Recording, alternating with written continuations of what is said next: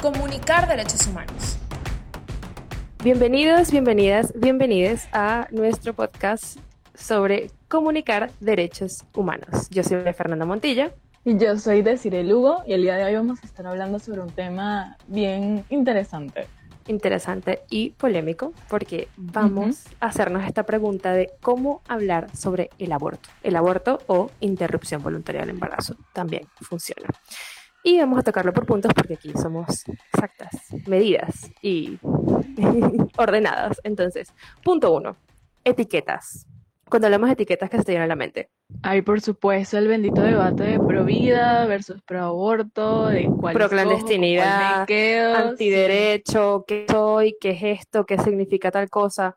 Bueno, vamos a manejar estas etiquetas y aprender lo que realmente importa de esto. Para empezar, lo importante a, saber aquí es que el derecho al aborto o la interrupción voluntaria del embarazo es de hecho, sí, forma parte, es un derecho, ya lo había comentado, pero hay que resaltarlo porque la gente dice como que, ¿cómo es posible que esto es un derecho? Pues sí, es un derecho porque traer al mundo a un hijo, a una hija, es una decisión trascendental para cualquier persona gestante, mujer, persona trans, para cualquier persona gestante es una decisión que sí cambia el rumbo de tu vida.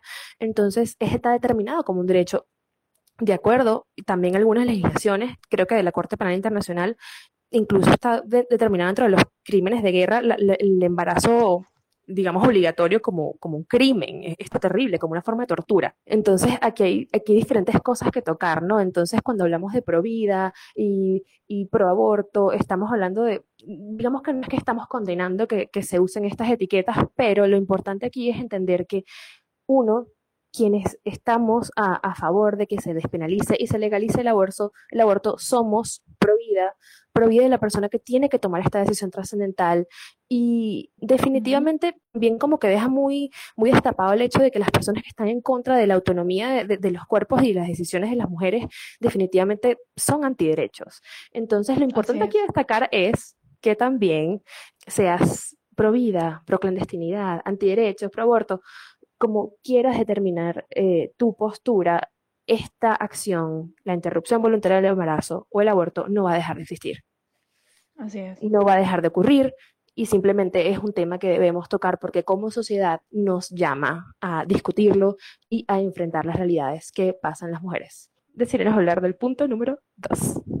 Sí, es que hablar de el aborto sin considerar las distintas realidades es imposible y por eso el segundo punto a considerar al momento de hablar de aborto, ya sea un activista, un comunicador o simplemente una persona que se siente interesada en el tema, debe considerar la interseccionalidad y que esa interseccionalidad, bueno, es, es principalmente entender que las mujeres y las personas tenemos realidades distintas y que todas son importantes.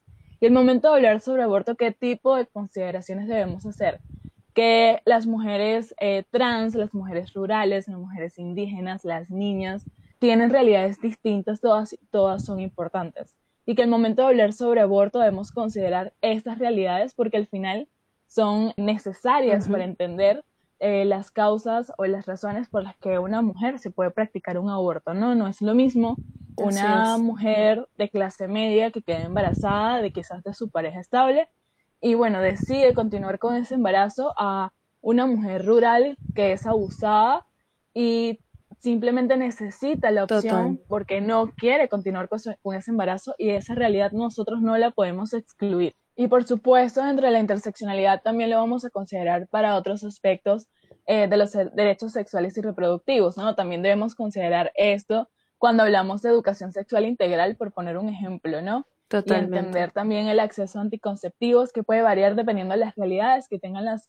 eh, las personas gestantes, porque por supuesto también entra el tema de las personas trans y que no podemos seguir dejando de lado. Nosotros debemos hablar y considerar, ya sea que seamos activistas o comunicadores o simplemente personas que queremos hablar sobre el tema, debemos entender las realidades, las distintas realidades y seguir comunicándolo de una manera empática y considerar que estas realidades también son importantes al hablar de este tema. Absolutamente de acuerdo. Y bueno, esto es lo que también nos lleva al punto 3, que es sobre los cuidados, que está bastante relacionado con el punto anterior porque em, una de esas situaciones que mencionó Desiree es la situación socioeconómica. Y una de las, de las razones en que, que las mujeres en un informe eh, realizado por Faldas R manifestó como la razón de la interrupción del embarazo fue su situación económica. Fue un número bastante llamativo porque es del 41% de las mujeres eh, encuestadas durante ese año y es un número altísimo.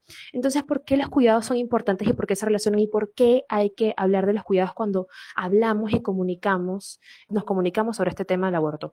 Porque pues los cuidados son fundamentales, o sea, todas las personas en algún punto de nuestras vidas necesitamos de los cuidados.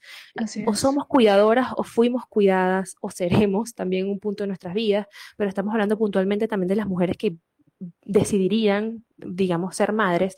Y aquí hay varios puntos importantes. Por ejemplo, el rol del Estado es absolutamente importante en las distintas dimensiones de cuidado, desde las cuidadoras informales que necesitan de un sistema que las retribuya económicamente, que, digamos les asegure también su futuro, su, su, posible jubilación, para que digamos este, este, este trabajo que es el trabajo, digamos, sea de una forma menos, menos, menos pesada y, y, y, y de paso con, con, más bondad, ¿no? En la seguridad laboral para la mujer no solo, no solo la mujer cuidadora, sino la mujer que, que, digamos, toma la decisión de continuar con su embarazo, pero necesita de esos cuidados, debe garantizarse. Entonces yo creo que también eso, eso pasa por desestructurar la, la, la, lo que se llama la división sexual del trabajo que se veía antes, ¿no? De las mujeres en la casa, las mujeres en lo, en lo privado, en la esfera privada y los hombres en la esfera pública, de que son los proveedores y todo este tema. Entonces es a lo que debemos empezar a digamos, ir demoliendo. De pronto es una palabra un poco fuerte, pero es a lo que sí debemos empezar a tocar con mucha más fuerza. Y dentro de eso también los permisos de paternidad, por ejemplo, dentro de esa reestructuración, hablar de que de permisos de paternidad, de que los hombres se involucren muchísimo más en su rol de padres, porque yo creo que también las mujeres se ven mucho más solas a la hora de interrumpir el embarazo, a la hora de decir, ok, bueno, voy a llevar esto a cabo, pero ¿cómo lo hago? ¿Con ayuda de qué? ¿Con ayuda de quién? De cuál pareja, si, si en, dado caso de que tenga una pareja. Exacto, con, con, con, la ayuda de los cuidados de, de, quién. Entonces son cosas que debemos tomar en cuenta.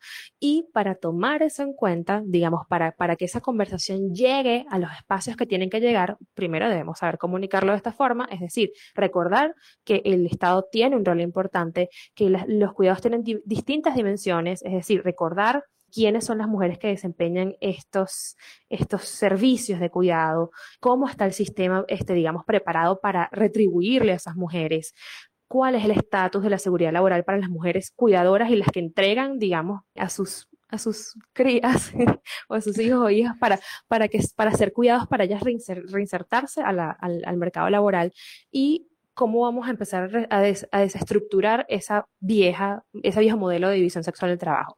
Y para esto necesitamos mujeres sensibilizadas en espacios de poder y en tomas de decisiones que desmantelen la violencia estructural hacia las mujeres en este tema.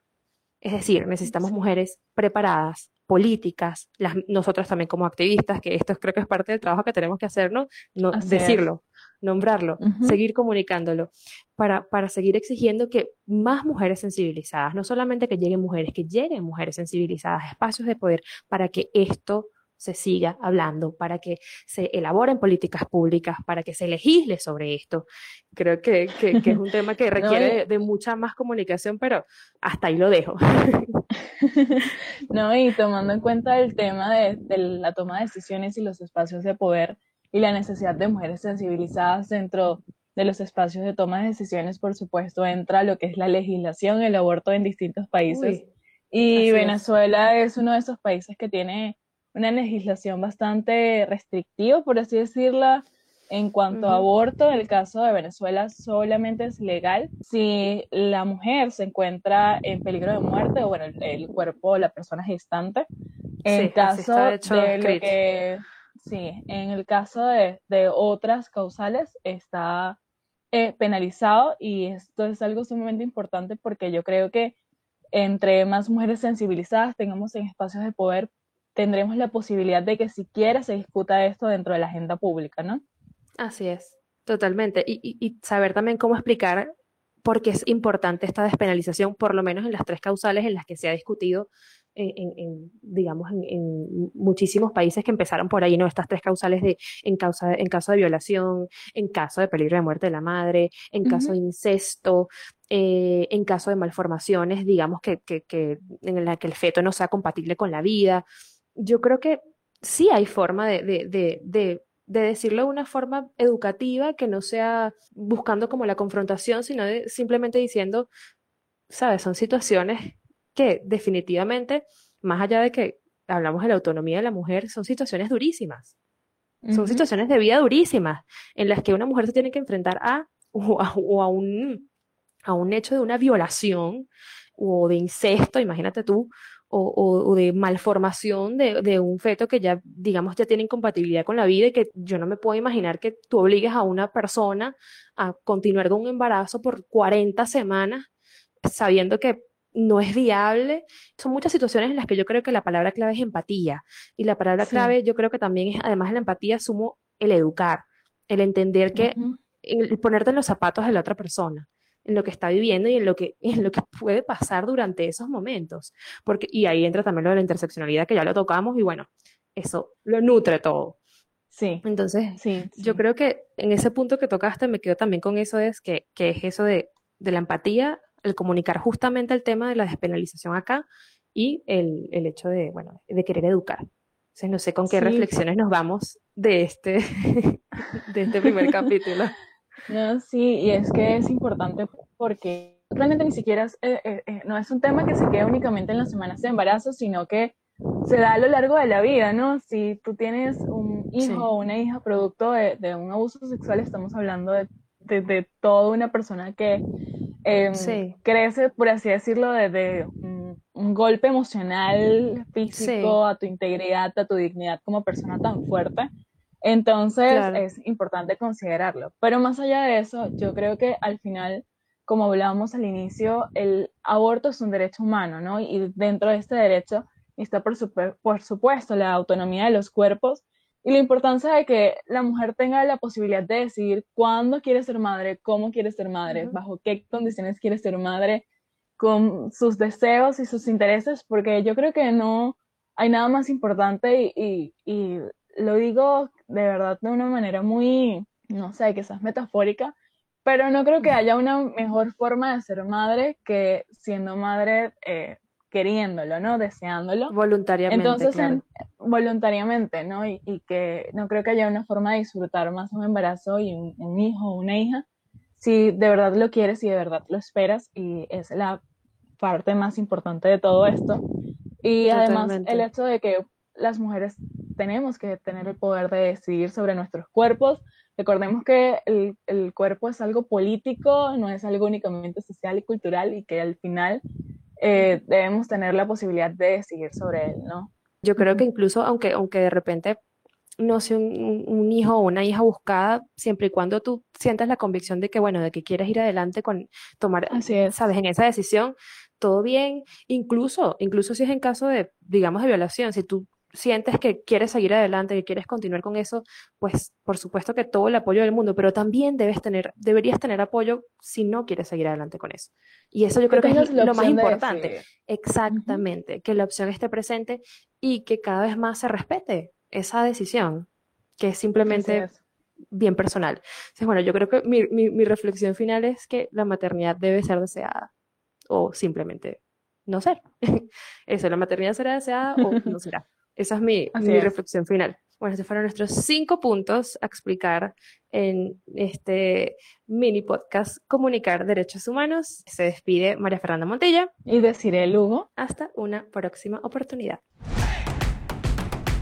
Este podcast Comunicar Derechos Humanos es producido por Desiree Lugo y María Fernanda Montilla, creado para la certificación del Diplomado en Equidad de Género y Derechos Humanos, avalado por el Observatorio de Derechos Humanos de la Universidad de los Andes.